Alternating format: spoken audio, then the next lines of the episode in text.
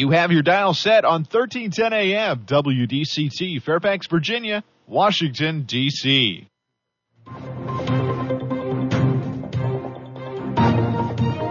워싱턴과 미국, 그리고 세계의 흐름을 짚어보는 라디오 워싱턴의 시사 토크쇼. 워싱턴 전망대.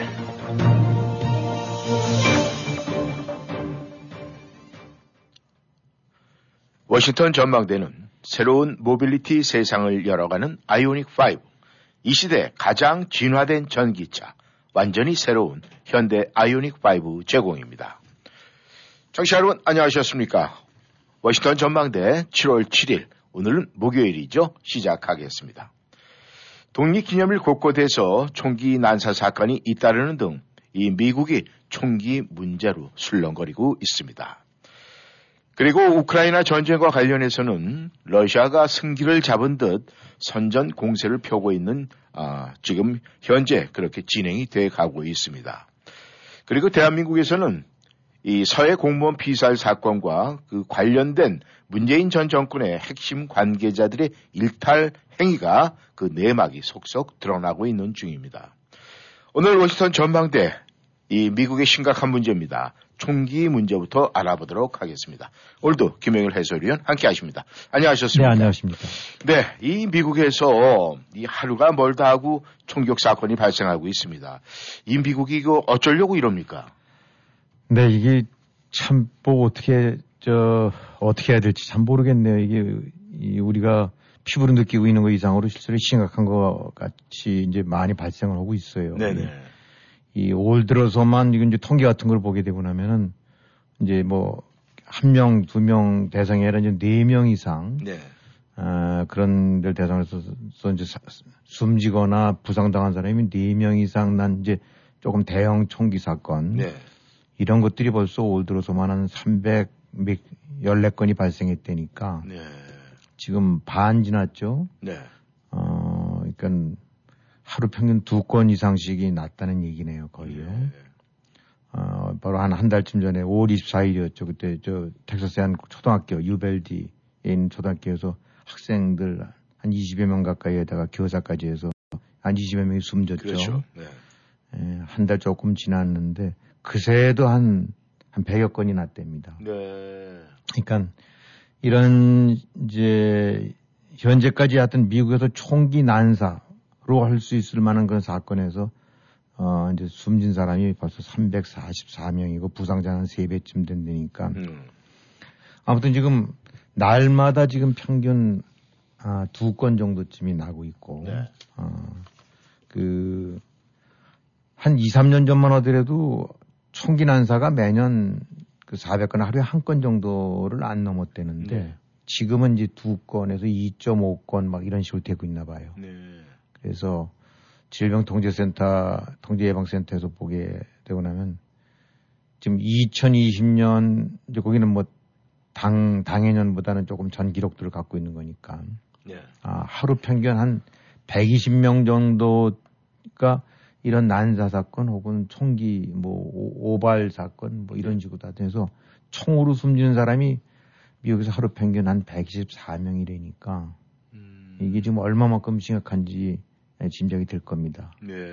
이 지금 시카고에서 나서도 다들 놀라고 그랬는데 어 이제 바로 오늘 아침 그 보도 CNN 보도 보니까 이 버지니아에서도 날 뻔했더라고요. 네. 리치몬드에서 바로 저 이 저기 독립기념일 퍼레이드, 네네. 내지 독립기념일 행사가 네. 있는데 거기 무슨 이렇게 아마 야외 공연장 내지 이런 데가 있나 봐요. 네. 한 2,400명처럼 가량이 들어가는데 큰 데겠죠. 네.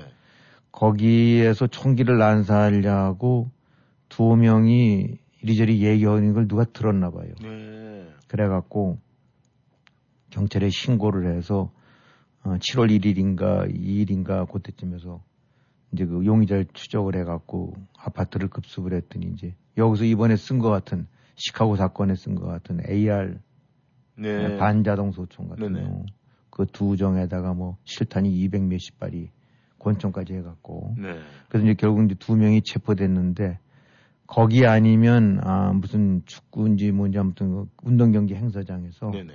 어, 그냥 드르륵 긁어버리겠다라는 식으로 해서 음. 그거 모의를 하다가 이제 다행히 신고로 어, 해서 이제 잡힌 건데 네. 이게 이제 뭐 보면 지금 총기 사건 나는 거 보게 되고 나면은 뭐 무슨 부자 동네 여기 지금 시카고 같은 경우는 그 되게 굉장히 부자 동네래거든요. 네. 어. 그 다음에 뭐 이렇게 소득이 떨어지는 뭐 이런 그건 가리지 않고 음. 지역을 가리지 않고 뭐 소득이라든가 뭐 이런 거 정도를 가리지 않고 지금 어느 곳에서든 다 나오고 있는 것 같아요. 예. 오죽하면 이거 뭐 어디 캐나다로 가든지 다시 해야 되겠다 얘기가 나오는 게 정말 심각한 상태 같아요. 근데 이 지금 미국에서 이 총기 난사 사건, 이 총기 사건이 이렇게 되는 것이 어떻게 보면은 지금 이 보수와 진보 이 양쪽으로 민심이라는 것이 이제 완전히 갈라서 가지고 한쪽에서는 규제, 한쪽에서는 찬성 뭐 이런 식으로 해서 이 혼돈이 오는 것 같는데 말이죠. 이 또 낙태 문제도 그렇고 말이죠. 그렇죠. 예. 이 총기 규제, 이 나라가 두 쪽 나는 것 같은데 지금 백악관에서는 지금 뭘 어떻게 하고 있습니까? 아, 실제로 나라 두 쪽 난 것 같아요. 네. 어쩌면 이렇게 사람들이 어떤 현안에 대해서 입장이 완전히 서로 180도 다른지, 네.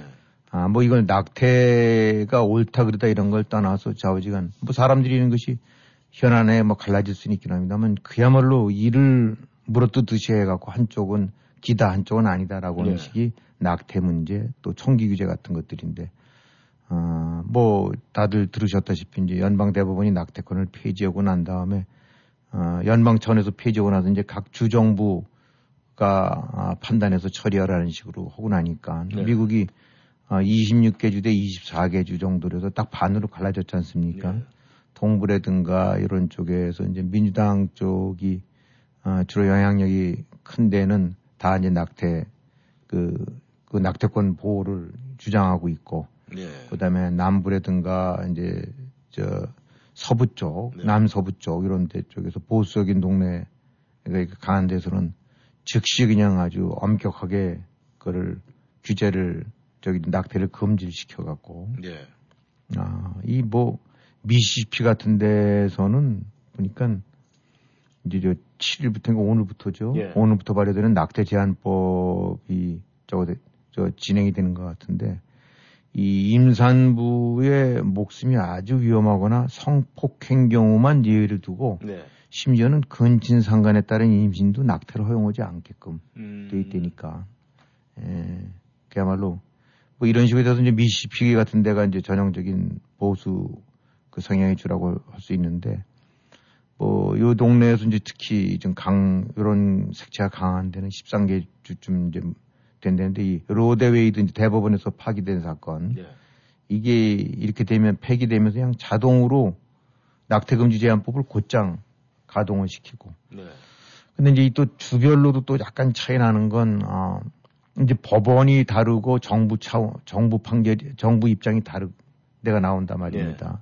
그러니까 텍사스 같은 경우도 그런 일이 있었더래요. 그러니까 이 설령 이 주 정부에서는, 어, 낙태를 금지시키겠다 하지만은 또 네. 주 법원에서는, 어, 낙태 금지 부분이 또 잘못된 거다라고 음. 판결 하고 그러니까 또 주정부는 또 거기에 항소를 해갖고 네. 다시 또 바로 잡고 그러니까 아무튼 뭐 이 전체적으로는 반쪽 그다음에 낙태가 허용된 주랑 아닌 주 그 사이에서도 설령제 안돼 낙태 금지된 주에서도 법원과 또 이 주정부 네. 이게 또 서로 다르고 물론 결 최종적으로는 주 대법원이 이제 저기 정해지겠죠. 예. 그렇게 되고 나면 이제 주정부 성향과 같아진다고 보긴 하는데 그야말로 나라 전체로 주는 주대로 음. 어, 지역별로 그냥 이뭐아뭐 그냥 서로 물고 뜯고 듯이 하는 거고 이런 식으로 해서 이제 나라 가 갈라져 있는데 이 지금 이번에 이제 엊그저께 났던 총기 사건 관련해서도 이 이런 식의 상황이 계속 벌어지고 있음에도 불구하고 줄기차게 총기를 보, 그 자유를 저 뭐 주장하면서 예. 총기 그 허용을 이제 외치는 사람들도 똑같고 이번에 그 시카고에서 난 사건 같은 경우 뭐 다들 들으셨겠지만 그, 아, 그 아버지는 네. 지금 20대 뭐 22살인가 한다는데 이 아버지는 바로 이제 민주당에 저 소속으로 해갖고 예. 어, 시장도 나서고 시의원 후보도 나서면서 그 총기 규제를 강력하게 외쳤던 사람이니까 음. 이게말로 전형이죠. 음. 이 애비, 애비 가 아들을 못 막은 거죠. 예. 그러니까 이 어떻게 보면 지금 콩가루 비슷하게 됐다는 것이 바로 이 상황에서 보게 되고 나면 어, 딴 데는 뭐 남과 남끼리 서로 의견이 엇갈린다지만 이거는 한 가정에서 아버지는 총기 규제를 외치면서 공직선거에 나섰던 예. 아버지고 아들은 이런 식의 이제 무지막지한 어, 살상을 저지른 이제 이렇게 되는 거니까 어떻게 보면은 그 미국의 지금 한 단면을 이 가정에서 네. 고스란히 이제 엿볼 수 있는 것 같은데 지금 이제 뭐 우리는 사실 총 같은 거 잘들 몰라서 그냥 총은 권총 아니면 뭐 무슨 기관총 이런 정도로만 생각을 하는데 네. 뭐 이렇게 보게 되면 이번에 사용됐던 AR 저 자동 반자동 소총 같은 경우 잠깐 쎄두 차례 걸쳐서 한 70발을 쐈다니까. 음. 그리고 이거는 뭐 이게 지금 전국적으로 수백만 정이 지금 미국에 흩어져 있대요. 네. 근데 얘 뭐 18세 이상이면 산대니까 음. 얘 같은 경우도 이 저 뭐 로버트 크리머라는 범인에도 다 합법적으로 구입을 해서 네. 그러니 이 이런 식의 총이 지금 수백만 정이 미국서 돌고 있고 네. 아 이런 부분들에 대한 규제가 안 되고 있고 이 또 이총 같은 경우는 그나마 권총 같은 경우는 그것도 맞아도 다 죽고 그러긴 하지만 이 정도 규모의 반자동 소총 되고 나면 살상력이 엄청 나갔고 네. 어이 이렇게 스- 이렇게 저 실제로 총에 맞게 된다면 신체 훼손이 엄청나답니다. 그러니까 이제 음. 이번에 그냥 잠깐 새그 네. 한두 발씩 맞고도 많이 죽은 것도 네. 이게 현재로서는 어 뭐 법원 때문에 법원 판결이 하여튼 결과적으로 이제 저 낙태로 인해서 들끓게 만들어 놨고 한편으로는 총기 하루가 걸러도 이제 어디도 안전하다고 꼭 보장이 안 되니까 네. 그래서 저 자신도 그랬습니다만 그거 듣고 난 다음에 꼭 이리저리 해서 이제 애들한테 전화가 어디 나가지 마라. 네. 뭐또 독립기념일이니 뭐 불꽃놀이 한다는데 가지 말고 음. 그냥 집에 있어라라고 하게 되니 이 지금 상황이 이렇게 돼 버렸어요. 네. 근데 이 문제는 해법이 별로 안 보인다는 거. 음. 완전 반쪽으로 갈라져 가고 한쪽은 죽어라 하고 막자라고 한쪽은 죽어라 하고 못 먹겠다라고 하는 거니까 네. 그나마 낙태는 또 그런 측면에서 이해 당사자라든가 관계자가 좀 적어질 수 있지만은 이 총기나 이런 거는 누구나가 다 음. 피해자가 될 수 있는 거고 네. 어, 이 대명천지에 이게 이렇게 하면 어디든 함부로 안심하기 어려운 어, 이제 이런 상황으로 자꾸 나라가 전개가 되고 있네요. 네. 아무튼 이 총기 사건이라는 것이 예전에는 보면은 뭐 뉴욕의 뭐 할렘이라든가 이 빈민가에서 많이 일어났었는데 요즘에는 좀 살만한 곳에서 이런 일이 자주 그렇죠. 일어나고 그런 다음에 무슨 이제 스포츠 경기라든가 이 많은 사람들 뭐 콘서트장이라든지 음. 많은 사람들이 이 모여 있는 곳에서 그러니까 쉽게 얘기해서 불특정 다수를 향해서 이렇게 이 총기 사건이 나는 것이 우리가 지금 심각한 수준에 이르렀는데 정말 우리가 각 개인이 좀 생각을 좀 해봐야 될 것 같습니다. 이 미국이라는 나라가 이 글로벌적으로 국제적으로 봤을 때는 굉장히 최강인 건 분명한 사실이에요. 그런데 이 미국 국내만 봤을 때는 이거 뭐 허점이 너무너무 많아가지고 말이죠. 정말 종이 호랑이다 뭐 이런 소리가 나올 만큼 그렇게 지금 허점 투성인데 이제 이제 중간 선거가 올해 있지 않습니까? 그렇죠. 예. 그렇다면 지금 민주당이 집권 세력인데 이렇게 되면은 이 중간 선거나 차기 대선 쪽에 큰 문제가 생기지 않겠습니까? 그렇죠. 지금 일단은 아, 바이든의 리더십 부분은 명백하게 이제 부정적인 평가 쪽이 많은 것 같아요. 이제 도전을 받고 거기에 네. 제대로 대처를 못 하고 있다라고 네. 얘기하는데 뭐 여론조사라는 것이 다는 아니지만 그래도 이제 중요한 지표인데 최근 나오는 조사를 보게 되고 나면 굉장히 부정적이고 또 가장 최근에 한거 보게 되고 나면 일단 10명 중에 88% 그러니까 9명쯤 가량이 네. 지금 어쨌든 간 나라가 뭔가 이 흘러가는 꼴이 좀 잘못돼 가고 있는 것 같다라고 대답하고 있다는 거예요. 네. 어, 이렇게 되고 나면 국정의 최고 책임자가 당연히 제 몫을 못 하고 네. 있다라는 얘기랑 이제 똑같겠죠.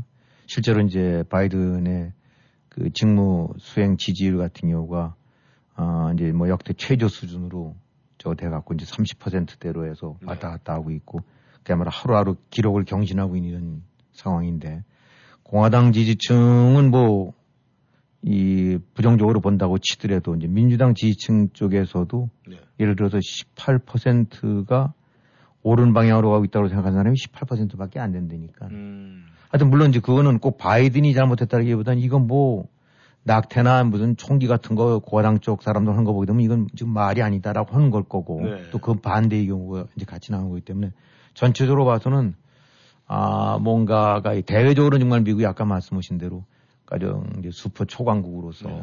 국제적인 리더십을 견지하면서 이렇게 예, 그런 가장 강력한 국가로 역할을 하고 있는데 예. 국내적으로 보게 되고 나면 좀 거칠게 얘기해서 정말 콩가루 음. 집안과 다름없는 네. 아, 이런 이제 상태가 되고 있는데 지금 제일 이제 아쉽게 지적되는 건 어쨌든 간에 이제 대통령이 제대로 하고 있는 거냐. 음. 물론 이제 민주당과 공화당이라는 그런 양당 대립 구도가 있고 의회의 구도가 특히 상원 같은 경우는 이제 50대 50이 되고 있으니까 네. 어, 여기서 어떤 총기 규제법 같은 경우라든가 강력하게 밀고 나갈 수 없는 제도적인 장애물이 있는 건 사실입니다. 네. 대통령이라고 해서 마음대로 할 수 있는 나라가 여기 아니니까. 그런데 과연 지금 이 그런 상황을 짐작 못하는 바는 아니지만 그럼에도 대통령이 어, 이런 부분들을 강력하게 아젠다로 해갖고 돌파해 네. 나가고 있느냐 그 점에 관해서는 이제 조금들 많이 미흡하다 음. 예, 의문시되고 있다는 이런 평가들이 나오고 있는 거죠. 예.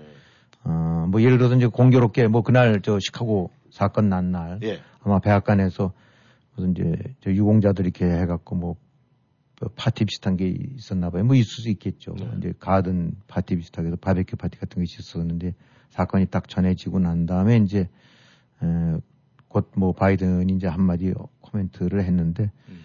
예, 어떻게 보게 되고 나면은 그냥 뭐 약간 담담할 정도로 네. 뭐참 안 좋은 사건이 일어났다 이게 아, 이런 부분들을 빨리 해법을 찾아야 될 거다라는 정도로 언급을 했나 봐요. 네.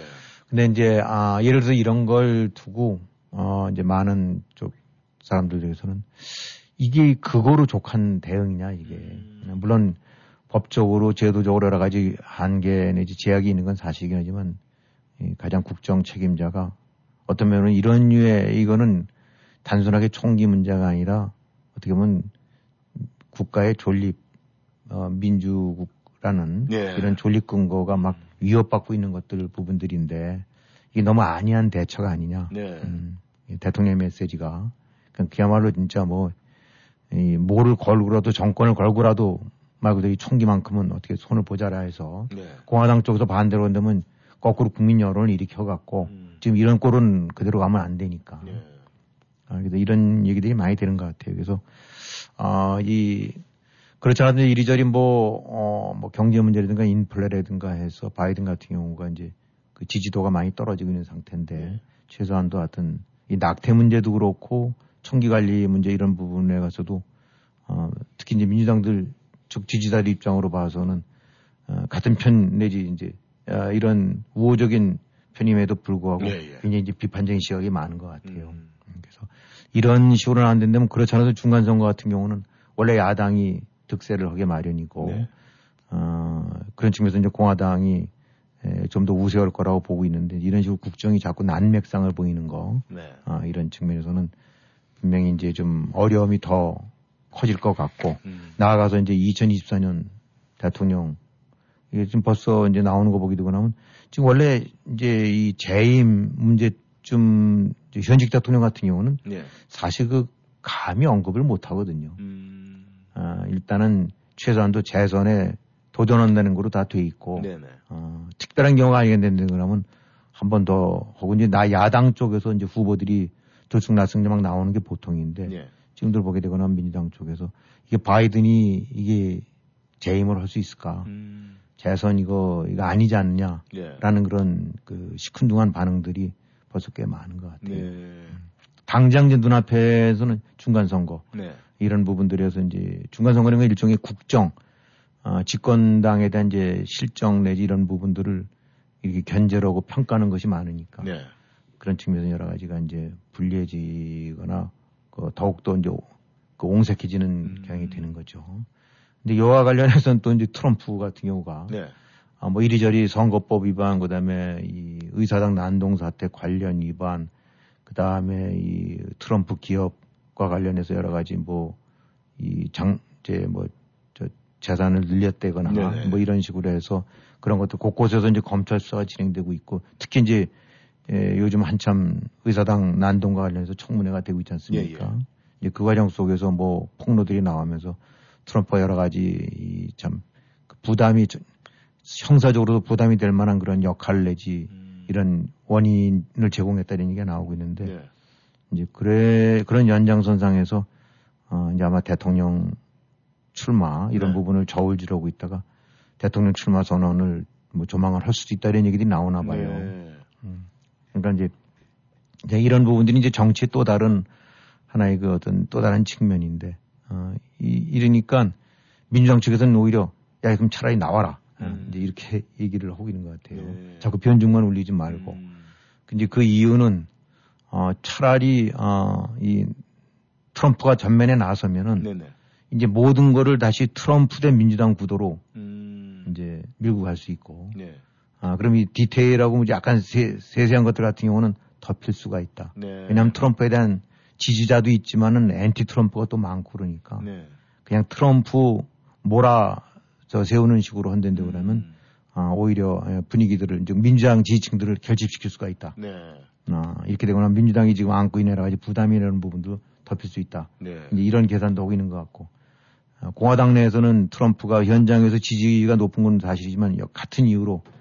나섰다가는 지금 뭐 이 바이든의 실정 내지 경제 문제, 인플레 문제 이런 거를 이제 묶어갖고 네. 완전히 한 총공세를 펼까 하는데 음. 더 커니 또 트럼프가 나오게 되고 나면 또 뭐 부정선거 얘기가 오게 되고 나면 초점이 흐려지고 네. 그럼 역시 또 안티가 또 중도라든지 떨어져 나오고 그러니까 또 이건 뭐 나오는 게 좋지가 않다라는 식으로 음. 당내에서 또 그런 식의 얘기가 있다는 동가 이렇게 하는데 자 우리는 정치라는 게 아, 이 단선적으로만 볼 게 아니라 네. 아, 이와 연관돼서 이렇게 이런 스탠스를 취하게 되고 나면 어, 그것이 공세가 될 것 같지만 거꾸로 취약점이 돼서 다시 또 수세로 몰리는 부분도 있고 네. 어찌든 간에 하여튼 트럼프 쪽도 그렇긴 하지만 바이든 정부는 지금으로 봐서는 굉장히 여러 가지 측면에서 코너로 몰리고 있는 것만큼 사실인 것 같아요. 예. 하여간 정치하는 사람들 예전에는 이 그냥 뭐 목소리 큰 사람이 다 정치 리더가 됐었는데 요즘에는 머리 좋은 사람들이 리더가 될 수밖에 없겠네요. 워낙에 그냥 이 잔머리들이 많아가지고 말이죠. 그 정치 공학이라는 건 뭐 이렇게 네. 이 그냥 일반 사람들이 생각하는 거와는 또 다른 정으로 뭐가 있는 것 같아요. 예. 정치 여러분께서는 워싱턴 전망대 함께하고 계십니다. 전하는 말씀 듣고 다시 돌아오겠습니다. 워싱턴 최초라는 책임감으로 출발해 워싱턴 최대라는 자부심으로 성장한 옴니 화재는 37년 노하우의 독보적인 미국 네트워크로 워싱턴 한인들과 위기와 재난의 순간을 함께했습니다. 보험의 모든 것을 에난데일 옴니 본사와 엘리코시티 지점에서 가장 편리한 방법으로 상담할 수 있습니다. 보험에 관한 옳은 선택 옴니 화재 1866-915-6664 Omni Financial Risk Management. 귀국 준비하고 계십니까? 세차 구입 시 트레이드인이 걱정되시나요? 중고차를 타실 계획이시라고요? 한국자동차가 이 모든 것을 해결해 드리겠습니다. 한국자동차는 27년간 만 대 이상 판매 실적으로 한결같이 고객이 소중한 차를 최고의 가격으로 만족스럽게 해드리고 있습니다. 한국자동차 703-352-8949, 352-8949. 한국인의 자동차 문화, 한국자동차가 책임지겠습니다. 뜨거운 여름, 시원한 세일 상품이 가득한 K마켓과 함께하세요. 이번 주 금토일 100불 이상 구매 시 한국 배추가 박스에 14불 99, 단 도매 제품, 박스 제품, 쌀은 포함이 안 됩니다. 등심구이가 파운드에 10불 99, 차콜 8파운드가 6불 99, 대한민국 프리미엄 농수산 식품 울타리몰 상설 매장 운영하고 있습니다. 그 밖에 K마켓이 준비한 여름맞이 초특가 세일 상품들을 놓치지 마세요. 부동산 상담은 빠를수록 좋고 많이 할수록 유익합니다. 교포사회와 30년을 함께해온 태평양 부동산은 역사와 전통으로 신뢰를 만들었습니다. 주택매매, 렌트, 관리와 커머셜 거래까지 주점하시고 무엇이든 문의하세요. 특별한 거래의 기술과 전문성으로 고객에게 다가갑니다. 부동산 상담, 빠를수록 좋고 많이 할수록 유익합니다. 703-266-3828 부동산 관련 무엇이든 물어보세요. 703-266-3828 태평양 부동산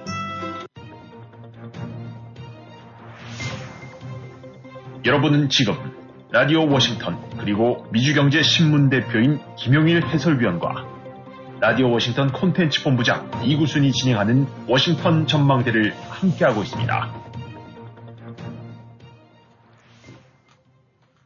전하는 말씀 듣고 다시 돌아왔습니다. 이 한동안 굉장히 뜨거웠습니다. 세계적으로 큰 핫 이슈였었는데 요즘 들어서는 조금 어, 서운해졌다 하는 그런 느낌이 드는데 지금 우크라이나 전황은 좀 어떻습니까? 근데 잘 안 나죠. 이제 뉴스도 뭐 찾아봐도 많지도 않고 네. 속보 전하는 게 뭐 별로 없는데 그렇다고 해서 지금 이게 정돈된 것도 아니고 끝난 것도 아니고 하여튼 아, 외형적으로는 지금 뭐 러시아가 어디를 점령했다, 뭐 저기 루안스크를 점령했다, 또 돈바스 지역에서 저고 있다라고는 하는데 네. 아그 뭐 외형적으로는 저 거점 도시 같은 경우를 이제 장악을 했다라고 하는 부분은 사실인 것 같고 네. 우크라이나군이 철수했다는 것도 사실인 것 같은데 기본적으로 여전히 이제 그 각축전이라고 해야 될까 이제 공방전은 지속되고 있는 것 같아요. 그러니까 네. 아주 눈에 띌 만한 뚜렷한 전과라든지 전황 변화가 없기 때문에 네.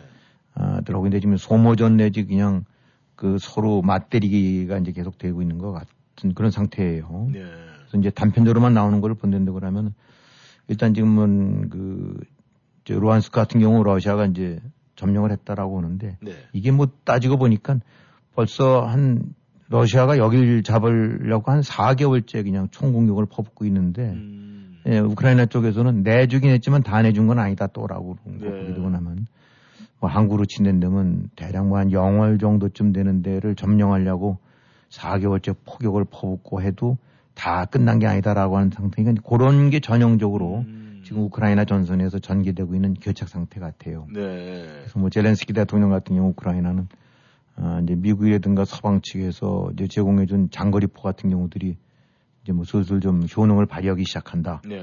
아, 그래서 그 뭐 하이마스 포라는 거가 뭐 이제 제일 대표적인 건데 이게 뭐 사정거리 한 70km까지 네, 나간다니까 이제 이런 게 나가면서 어, 러시아 쪽의 보급 기지라든가 후방 이제 뭐 장갑차라든가 전차 주둔 기지가 있을 거 아닙니까? 네. 이런 데를 툭 떨어진 데 쏘면서 그 엄청난 지금 손실을 가하고 있다. 음. 단지 외형적으로 어, 그런 부분이 하나하나 드러나지 않아서 그렇지. 네. 네. 라고 뭐 그런 식으로 해서 양측이 지금 다 그런 입장을 주고받고 있어요. 음. 그래서 러시아 쪽에서는 바로 지금 뭐 하이마스포 같은 경우 어, 지금 미국이 건네준 것이 네, 네 문이라는데, 네, 네 개라는데, 예, 예. 그 중에서 두 개를 부숴버렸다라고 음. 했는데, 곧장 우크라이나에서는 웃기는 소리다 지금 다 잘 작동되고 있고, 이제 쟤들이 궁하니까 뭐 선전전 편다라고 해서 음. 어느 쪽이 맞을지는 좀 모르긴 하죠. 네. 아무튼, 아, 지금 뭐 보게 되고 나면, 권투로 친다고 나면, 그냥 서로 눈 감고 그냥, 이나 다름없이 마구잡이로 지금 서로, 어, 주먹을 휘두르고 있는 상태인 것 같고, 네.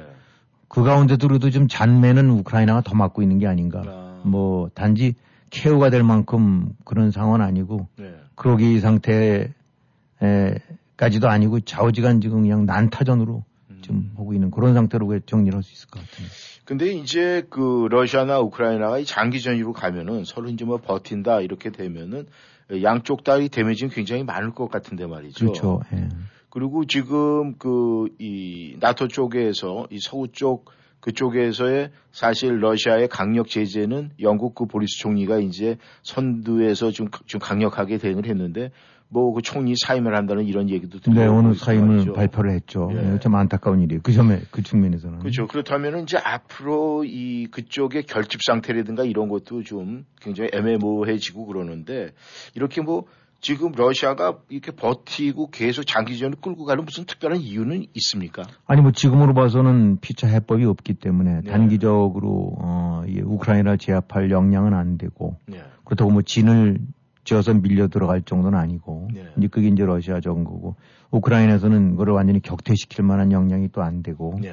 그렇다고 완전히 무너지진 않은 정도로, 어, 뒤에서 이제 도와주고 있고, 뭐 이런 것이 하다 보니까 이제 교차 상태가 된다고 봐야 되겠죠. 네. 일단 뭐 짐작이 되다시피 우크라이나 같은 경우는 특히 전선 쪽 부분에 많은 지역에서 아주 초토화가 돼 갖고, 음. 그, 한 2,500개 마을 내지 소도시 같은 경우가 한 90% 이상이 파괴됐다니까. 네. 우리가 이제 사진 같은 데 이렇게 덜어볼 수 있는 것 같은 그야말로 벽돌 더미 속에 그 전에 꼭 2차 대전 사진 같은 예. 아, 예. 그런 것들이 아, 2천여 개이 타운 같은 데서 그렇게 전개되고 있으니까 지금 우크라이나는 뭐 막대한 피해를 입고 있죠. 네. 전체적으로 이 인프라라든가 이런 걸 복구하려면 한 7,500억 달러 정도는 필요할 거다라고 하니까 우크라이나 전체 GDP의 이제 몇 배에 해당되는 물적 손실을 입은 상태이고 또 그런 측면을 봐서는 참 이게 도대체 뭐 어떻게 된 상황인가. 이 한편으로는 러시아는 남이 나라에서 저렇게 마구잡이로 부숴놓고 음. 러시아로 들어가는 건 꼼짝 못하게 막고 있고 네. 이게 참 말도 안 되는 불평등인데 어차피 그거는 나라가 힘이 딸리다 보니까 이제 그런 상황을 맞게 되는 건데 예. 그뭐 러시아는 그렇다고 해서 이제 자기 국내가 어 여러 가지 시설이든가 이런 것이 치- 침공당 저 파괴당하고 있는 건 아니긴 하지만 어차피 하여튼 지금 경제 제재 진행되고 있고 네. 이런 부분들은 이제 일종의 그 그 저 뭐 질병과 같아 갖고 음. 겉으로는 그렇듯 해배긴 하지만 이제 차근차근씩 속에 골병 들어가고 있는 건 이제 틀림이 없는 것 같아요. 네.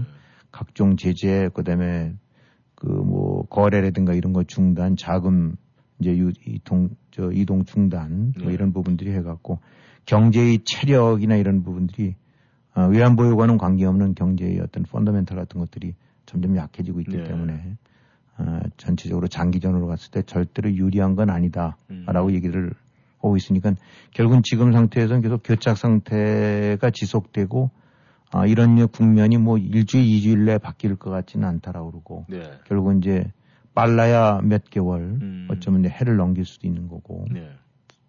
그래서 이제 단지 양측에서 다 기대하고 있는 거는 특히 이제 우크라이나 쪽에서는 서방 지원의 그 장거리 포라든가 중화기 이런 것들이 네. 지원이 되고 나면은 이제 격퇴도 가능하다라고 음. 얘기를 하고 있는데 그때까지 이제 버틸 수가 있겠느냐라는 음. 뭐 얘기도 나온 거고 그래서 이 참 이 당연히 이런 교착 상태가 되고 나니까 언론 보도들도 많이 줄어들었어요. 네. 에, 디테일한 내용들도 줄어들었고 어차피 같은 상황이 계속 되풀이 음. 되고 있는 상황이니까 어, 그래서 지금으로 봐갖고는 어, 단시일 내에 아주 어, 획기적인 어떤 전세라든가 전황 변화는 없을 것 같고 네. 어, 일종의 대리전처럼 해서 서방 측과 러시아의 이제 그 그냥 난타전 같은 음. 이런 것들이 앞으로도 상당 기간 지속될 수밖에 없을 것 같다는 것이 지금 나오고 있는 평가들입니다. 네.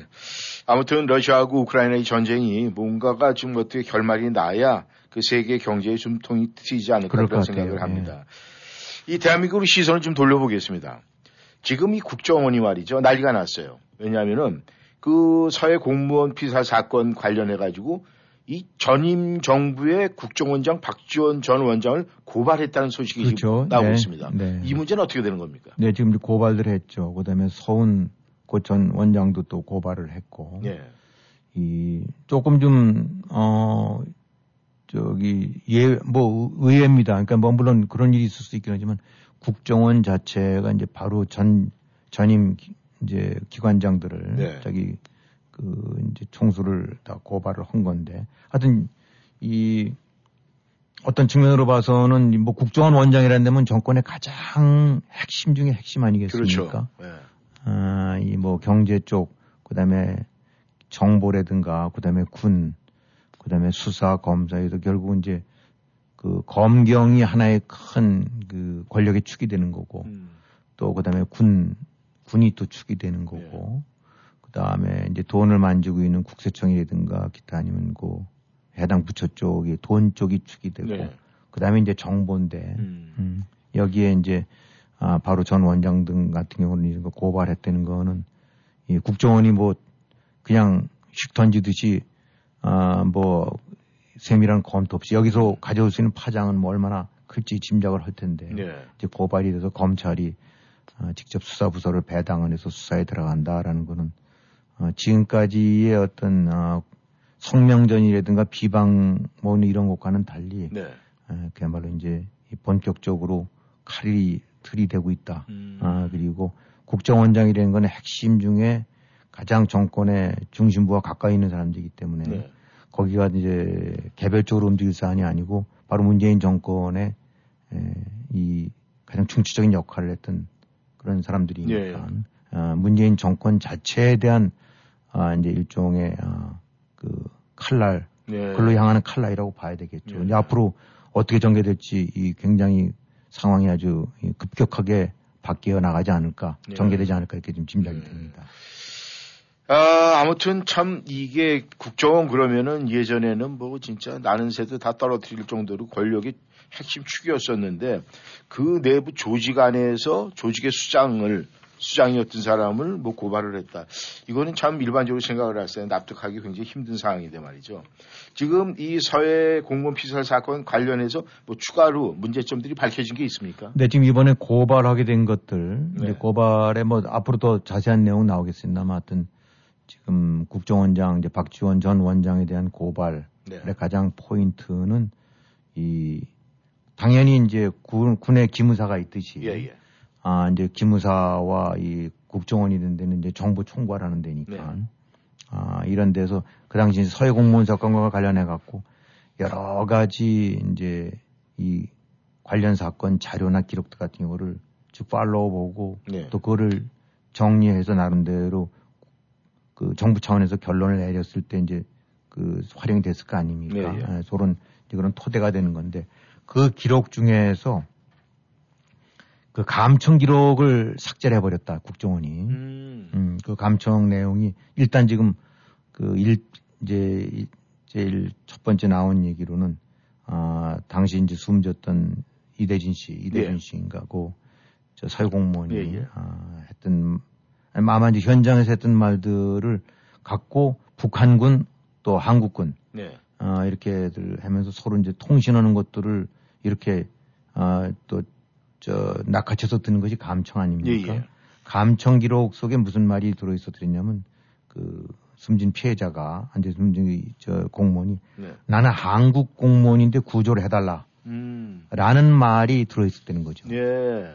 아, 그러면은, 자, 이제 우리가 생각해볼 때 한국 공무원이다. 나 구조해달라. 라는 부분이, 그러면은, 아, 지금 그 당시 발표로는, 아, 이제 이 씨가 자진월복을 한것 같다. 음. 아, 라는 식으로 이제 한 것이 문제가 되고 그렇죠. 있는데, 아, 이 뭔가 이제 이건 본인이 이렇게 외쳤던 얘기를, 아, 이제 이- 이랬다 지금 뭐 이런 식으로 전했던 거 아닙니까? 음, 현장에 네, 있었던 예. 군인들이 네네. 야, 뭐 지금 바다에서 떠있는데 좀 뭐라고 해? 그러니까 나 한국 공무원인데 구조달라고 합니다. 음. 뭐 이런데 이런 그 내용들을 그렇죠. 이제 감청을 한 거죠. 음. 그럼 이 대목을 봤었을 때 이게 이 과연 정부가 발표했었던 당시 문재인 정권이 발표했었던 아, 자진월북을 나타내는 말이냐 음. 아니면 그 반대되는 얘기 쪽의 심정을 갖게 하는 말이냐 네. 아, 이건 상식으로 판단해 봤을 때는 자진월부로 얘기하기에는 조금 거리가 있는 그렇죠. 말이죠. 네. 어. 예를 들어 감청 기록을 했는데 뭐 뭐래 왜 어떻게 넘어온 뭐 어떻게 왔대 그런데 그러면 아니 뭐 지금 그 귀순한 데입니다. 북한은 평양 쪽으로. 음. 뭐 우리가 흔히 말하듯이 나 평양소 아시다 식으로 예. 아나 저건데 이 저 북한에 저 북한으로 귀순하고자 일로 왔다. 음. 이런 류의 감청 기록이 있었다 안 된다 그러면은 그걸 토대로 해서 아 이건 자진월북이구나 음. 라고 얘기할 수 있는 건데. 아, 나 한국 공무원인데 구조해 달라라는 부분이 아, 이거는 어떻게 해석을 해야 되느냐. 음. 그래서 어, 누구든지 상식적으로 봤었을 때 이거는 뭐 좀 그 뭔가 사고 네네. 사고가 나서 뭐 물에 빠졌다거나 어떤 식으로 해서 예, 음. 호적거리게 됐는데 날 좀 구조해 주시오. 나 한국 공무원이요. 내 신분은. 음. 이제 보통 이렇게 얘기를 그렇죠. 할거 아닙니까?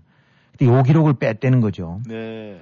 음, 그건 뭐 누구든지 보더라도 자진월북이다라고 얘기하기에는 그 상황이 까꾸로 된 상황을 음. 시사하는 것이 되기 때문에 네. 그래서 이제 요걸 뺐다라는 부분들은 있는 팩트를 고스란히 전달을 해서 그걸 토대로 해서 정부가 결론 내는 것이 아니라 음.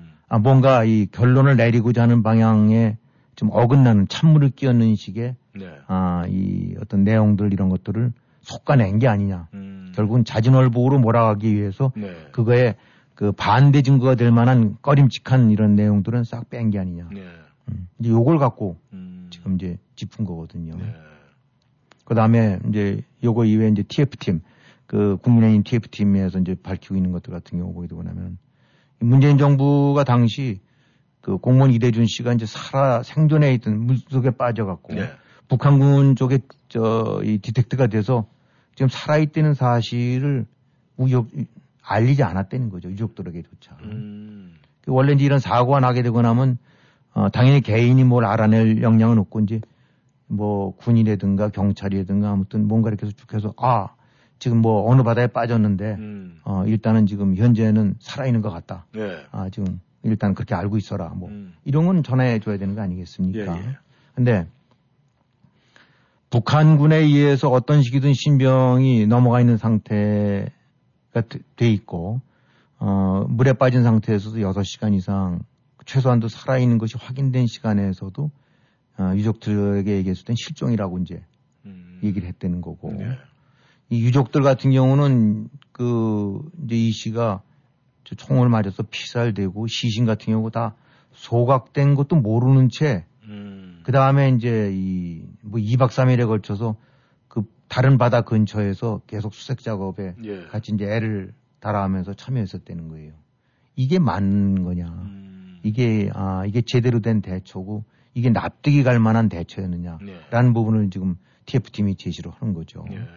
그러니까 시간별로 지난번에도 한번 말씀드렸습니다만 시간대별로 되면 2020년 9월 22일 오후 3시 반쯤에 아, 정부는 이 공무원 이 씨가 이제 북한 해역에서 어떤 식이든 북한 해역에 들어가 있고 예. 생존한 상태는 거를 이 파악을 했다는 거예요. 네.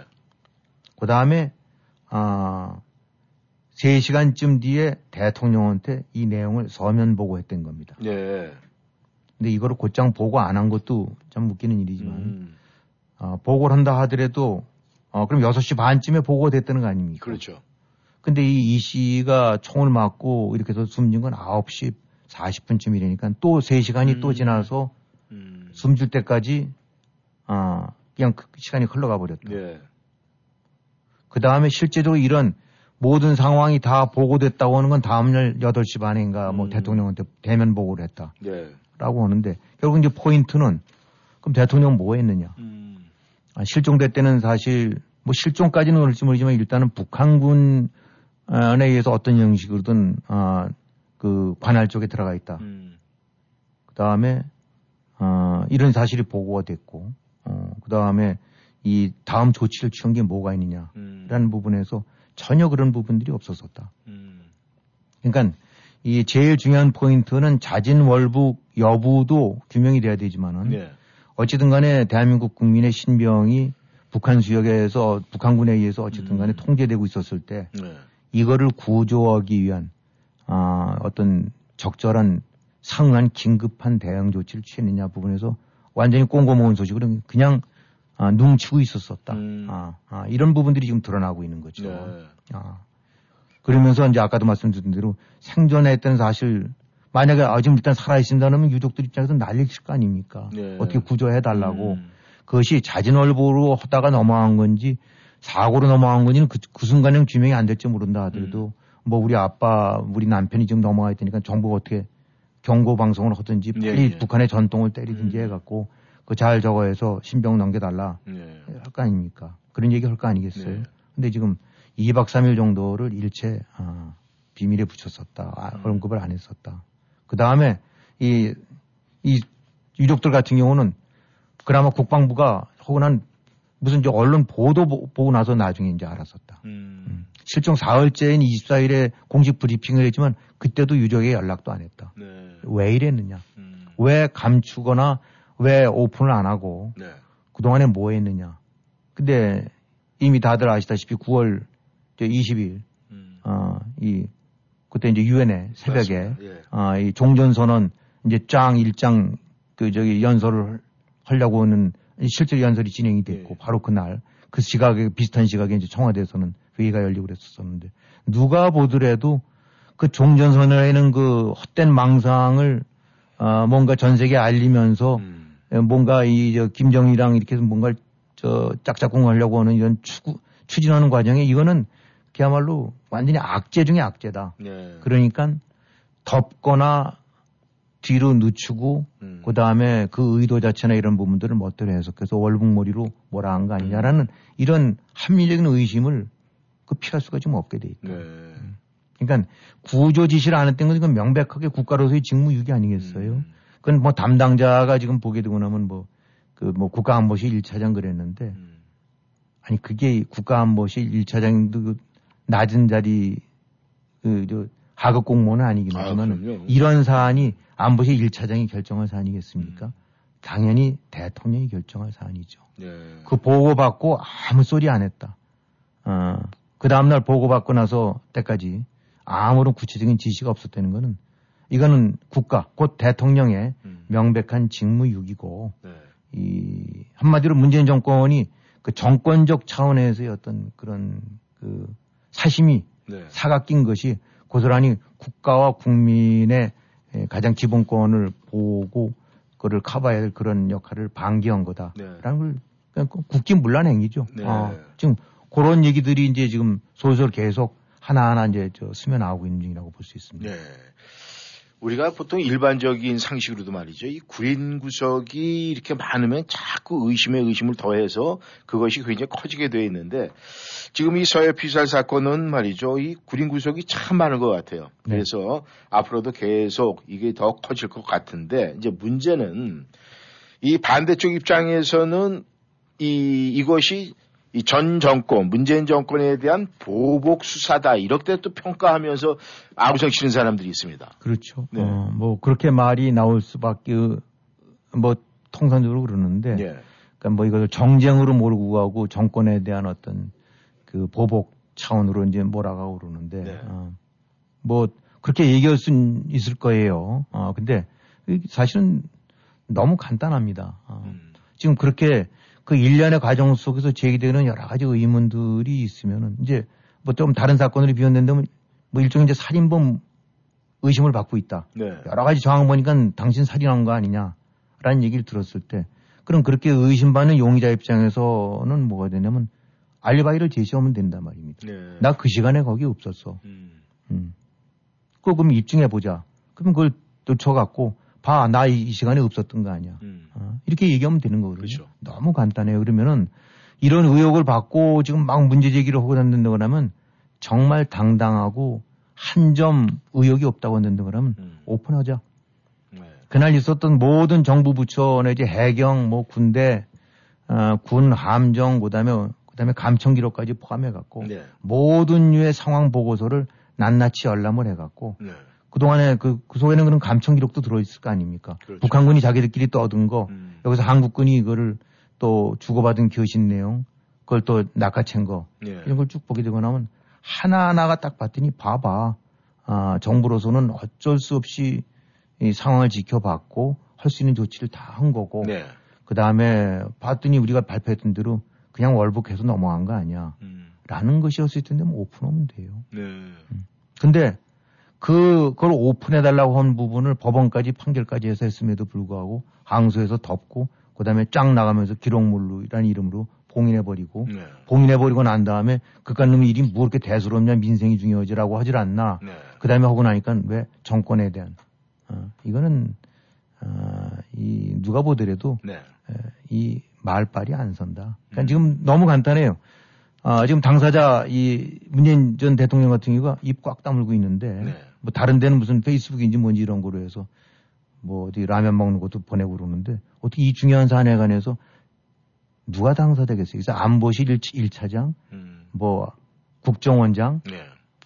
어, 국정원장이 어디 대통령 자리에 앉아서 결정합니까? 음. 안보실 1차장이 뭐 하겠어요? 네.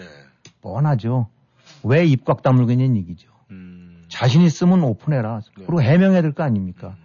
내가 지금 관련돼서 이렇게 이런저런 그 오해들이 있는 것 같은데 앞뒤 전후가 이렇습니다. 음. 그러면 흔히 지금 말하는 대로 아, 국가의 안보라든가 이런 거랑 관련되기 때문에 함부로 오픈할 수 없는 분이 있다. 그러면은 관계자들만 음. 여당 쪽 혹은 정부 쪽 관계자들 핵심 관계자들만 해갖고 어, 절대 이거 본거 저기 발설하지 않겠다. 네. 그 대신 진실 규명을 하자. 음. 어. 그래서 거기 딱들 제한된 인원이 들어가갖고 딱 보고 난 다음에 모든 감청 기록 다 봤더니 어, 어, 이 사람들 말이 맞네. 네. 아니네. 오면 되는 거 아닙니까? 음. 근데 왜 뭐가 무서워서 꽉꽉 봉해놓고 입을 꽉 다물고 있느냐. 네. 이거 이래놓고 정쟁? 아, 그건, 그건 말이 안 된다. 예. 아, 그래서 어차피 이건 수사가 진행될 수밖에 없고, 네. 아, 이거는 한 개인 하나가 숨진 것처럼 보이긴 하지만은 정권이 연계돼서 아, 이 국가 안보와 국권 수호 내지 국민 수호라는 부분을 방기한 거고, 음. 나아가서 아, 덮으려던 의혹도 있고, 나아가서 또 조작하거나 왜곡하려는 의혹도 있는 부분들이니까 예. 이거는 간단한 사건이 아니다. 한 명이 죽은 사건이 아니니까 네. 이건 파헤쳐져서 시시비비가 그대로 가려져야 될 상황이라고 생각을 해요. 네. 아무튼 좀 더 이제 뭐 밝혀지는 것이 있겠죠. 또 밝혀지기를 아, 많은 국민들이 바라고 있으니까 그렇게 되리라고 믿습니다. 그렇다면 이제 반대쪽 입장에서 한번 좀 봐야 되겠어요. 지금 이 한국 윤석열 대통령이 취임한 지 이제 4개월이 다 돼가고 있는데 가장 중요한 이 미국에서의 바이든 대통령 지지율 하락처럼 말이죠. 윤석열 정부의 이 지지율이 굉장히 시원치 않습니다. 이게 뭐가 문제가 있겠습니까? 그래서 저희도 이제 보면서, 어, 야, 이건 뭐 형편없네라는 생각이 드는데, 네. 일단 뭐 이렇게 나오고 있는 것들 보게 되고 나면 직무지지, 그 이행, 저 지지율 같은 경우가 뭐 부정적 평가가 더 많은 예, 예. 것들도 있는 것 같고, 네. 그 다음에 뭐 가장 최근 조사라는 거 보니까 잘하고 있다는 응답이 40, 뭐 2.6%, 못하고 있다는 게 53%니까 그 말은 완전히 뒤집어졌네요. 예, 예. 통상 정권 출발한 지 뭐 몇 달 안 되고 나면은 아, 이제 제일 한참 그냥 그렇죠. 기세를. 기세를 올리고 네. 그냥 뭐 그 다 그냥 저 나팔을 불고 다닐 그럴 시기인데 네. 이른바 이제 데드 크로스가 일어난 건데 뭐 여러 가지 이제 어, 워낙 뭐 나라가 딱 반쪽으로 갈라져 있으니까 네. 반 나머지 반쪽에서는 무조건 뭐 네거티브로 갈 수 있는 여지도 있긴 있어요. 네. 어, 하지만은 그래도 몇 가지 원인들을 좀 본다는데 그러면 큰 줄거리 뭐 이건 제 개인적인 의견입니다만 예, 예. 안보 외교라든가 원전 문제 네. 그다음에 지금 방금 보니 이제 보니까 이제 긴축 재정 예. 이런 것들은 오는데 그런 큰 중심축은 잘 잡는 거 아닌가? 예. 아, 큰 기조는 잘 잡는 것 같은데 에, 또 문제점도 보이는 것 같아요. 네. 어, 몇 가지가 보이는데 그냥 가장 전형적으로 하면 된데 문제점 쪽으로 얘기를 한다는데 그러면 이른바 또 다른 내로 남불 같은 음. 상황이 나, 나고 있는 게 아니냐. 예. 이제 특히 지금 부정적 평가 나오고 있는 데가 이제 인사라든가 이런 문제인데 예, 예. 어, 뭐 인사라는 거는 잘한다 하더라도 항상 잡음이 나고 항상 이리저리 구멍이 나게끔 마련이에요. 네. 음, 그럼 결국은 정부라든가 대통령이라든가 이런 데서 해야 될 반응들 같은 경우는 100번 잘해도 한 번 잘못하고 나면 그게 또 이제 아, 지적이 되고 비판받는 것이 정부 아닙니까? 예. 음, 그만큼 높은 자리에 앉아 있으면 그건 불가피한 건데. 요런 때 나오는 반응들 보고 나니까 뭐, 이, 이제 윤석열 대통령이 뭐 이리저리 이제 기자들과 만난 자리에서 이렇게 하는 반응들 보면 뭐, 야, 지난 정권이랑 비교해봐라, 뭐, 어, 음. 못할 거 없는 거 아니냐, 음. 아, 뭐 이런 식으로 오고, 또 뭐 어디 검찰 출신들이 많다라고 좀 하고 나니까 전 정권에서는 민변 출신들로 도배하지 않았냐라고 얘기들 하고, 네. 음. 그 다음에 또 뭐 교육부 장관인가한테 임명장 주면서는 그, 그 되게 이제 그 사람도 교육부 장관도 여러 가지 그냥 문제점들이 많이 그렇죠. 지적받았던 사람인데 아니, 뭐 공격 언론이라든가 야당한테 공격받느라고 고생했다. 음. 이게 보게 되고 나면 이거 어디서 많이 보던 말인데 음. 이거 과거 문재인이 하던 말이랑 똑같단 말이죠. 예. 저 조국이라든가 앉혀놓고 음. 어, 했던 말들이랑 똑같은데 즉 여러 가지 아, 물론 본인들 입장에서 억울한 부분도 있을 수 있긴 하지만 어찌든 간에 아, 언론과 야당과 또 바- 다른 쪽의 여론들은 그런 점들을 지적을 음. 할 수밖에 없고 실제로 그런 흠결들도 보인 것들도 있고 예. 이렇게 되고 나면은 항상 자세를 낮춰서 어, 하려고 굉장히 애는 썼는데 그런 또 구멍이 있는 것 같아 하여튼 잘 참조해서 하겠다. 예. 라고 얘기를 하는 것이 사실은 맞지. 음. 아, 지난번에보다 나은 거 아니냐라고 하는데 그러면 그 부분이 과연 네. 올바른 대응이냐. 네. 음. 또 하나의 내로남불 아니냐. 네. 그렇다면 이런 부분이 이제 우려되는 부분은 그 사안 자체를 떠나갖고 그런 류의 행태가 보여주고 있는 것이 또 다른 오만과 독선이 또 나타나고 있는 게 아니냐. 네. 지금 문재인 정권의 가장 큰 폐해는 바로 오만과 독선 아니었냐. 네. 그 지지율이든가 이런 걸 턱없이 믿고 그거로 해서 그냥 완전히 눈에 뵈는 것처럼 없이 네. 국민과 민주국, 민주와 뭐 이런 것들을 다 팽개치고 오만했던 그것이 바로 오만과 독선인데 네. 대통령이 됐을 경우 뭐 보좌진이라든가 장관섭부터 시작해서 스탭들을 자기가 믿고 뭐 할 수 있는 주변 사람으로 꾸미는 거는 그건, 그건 인지상정이라고 봐요. 네. 음. 근데 문제는 그런 식으로 지적이 되고 그랬었을 때, 아, 나는 괜찮다. 우린 깨끗하다. 우린 완전하다. 이런 류의 자세는 곤란하다. 음. 어쨌든 간에. 네. 그것이 바로 문재인 정권이 했던 폐의 가장 핵심 중에 하나인데 지금도 비슷한, 어, 저 행태가 나오는 게 아니냐. 음. 정권 얼마 되지도 않아갖고. 그래서 이, 지금 그런 류의 지적받았을 때 이제 해야 될 대응이라는 건 뭐냐면 야 문재인 때는 어땠느냐 이게 아니라 네. 바로 문재인 때 그런 것 때문에 정권이 쫓겨난 거니까 음. 그걸 비결해서 수평 비교할 것이 아니라 아, 절대로 아 바로 그런 부분은 아, 이 내가 잘 반면 교사로 삼아갖고 예. 절대 안 하겠다라는 식으로 해야지. 아, 쟤보단 낫지 않느냐라고 얘기되는 거는 이건 또 하나의 도끼 객긴이 될 수가 있다. 예. 뭐가 달라진 게 있느냐. 음. 그러니까 지금 윤석열 정부가 출발하게 된 가장 핵심적인 이유는 예. 아, 문재인 여권을 축출하고 들어앉힌 이 가장 큰 이유는 둘이 서로 비교해가면서 도끼 해야 되는 소리가 아니라 바로 문재인 정권이 무너뜨려버린 그 이 대한민국의 공정과 상식을 복원해라. 음. 어.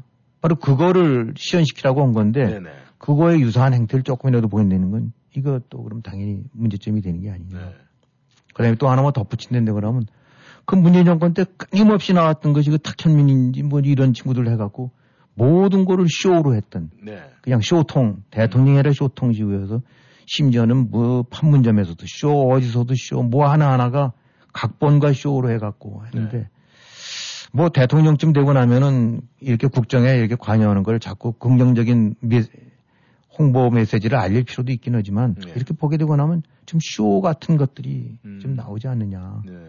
뭐 얼마 전에 뭐 보니까 무슨 저기 커피 차인가 두 대리인가를 보내갖고 음. 보냈다는 거. 아이고 뭐 대통령이 물론 어떻게 보면 격려차 될 수도 있긴 하지만 네. 그것이 또 하나의 기사돼 갖고 이렇게 해서 하는 그런 쇼. 음. 그 국가의 정책이 되는 대통령의 국정이 네. 아, 어떤 그 신문 한 컷 혹은 신문 한 줄 이런 식으로 해서 나타나는 그런 식으로 자꾸 알리려고 하는 이런 행태들. 그거보다는 좀 더 훨씬 더 크고 무겁고 중요한 그 이슈들이 있지 않겠는가. 네. 음. 그래서 이런 자꾸 뭔가를 알리고 하는 것이 또 다른 어, 문재인 정권의 그 대자뷰를 느끼게 하는 그런 것들도 있고 음. 지지율 같은 경우 지금 뭐 일단 뭐 윤석열 딱 보게 되니까 뭐 신경 안 씁니다라고 하지만 그거 아니죠. 네. 그것이 또 국민의 목소리인데. 음. 그러니까 좌우지간 전반적으로 한다면 총론 어, 오케이라고 어, 볼 수 있지만 강론으로 들어가서 이런 문제점들 네. 어, 이런 것을 함부로 간과해서는 안 되겠다. 음. 어, 이 왜 출발됐고 왜 대통령이 되는지 네. 아, 그걸 잘 다시 되새겨서 겸허하고 겸손하게 나가야 된다. 네. 아, 그렇게 얘기했습니다. 네, 오늘도 김윤호 해수님 수고하셨습니다. 네. 워싱턴 전망대 오늘 여기서 마치겠습니다. 저희는 다음 시간에 다시 만나겠습니다. 감사합니다. 안녕히 계십시오.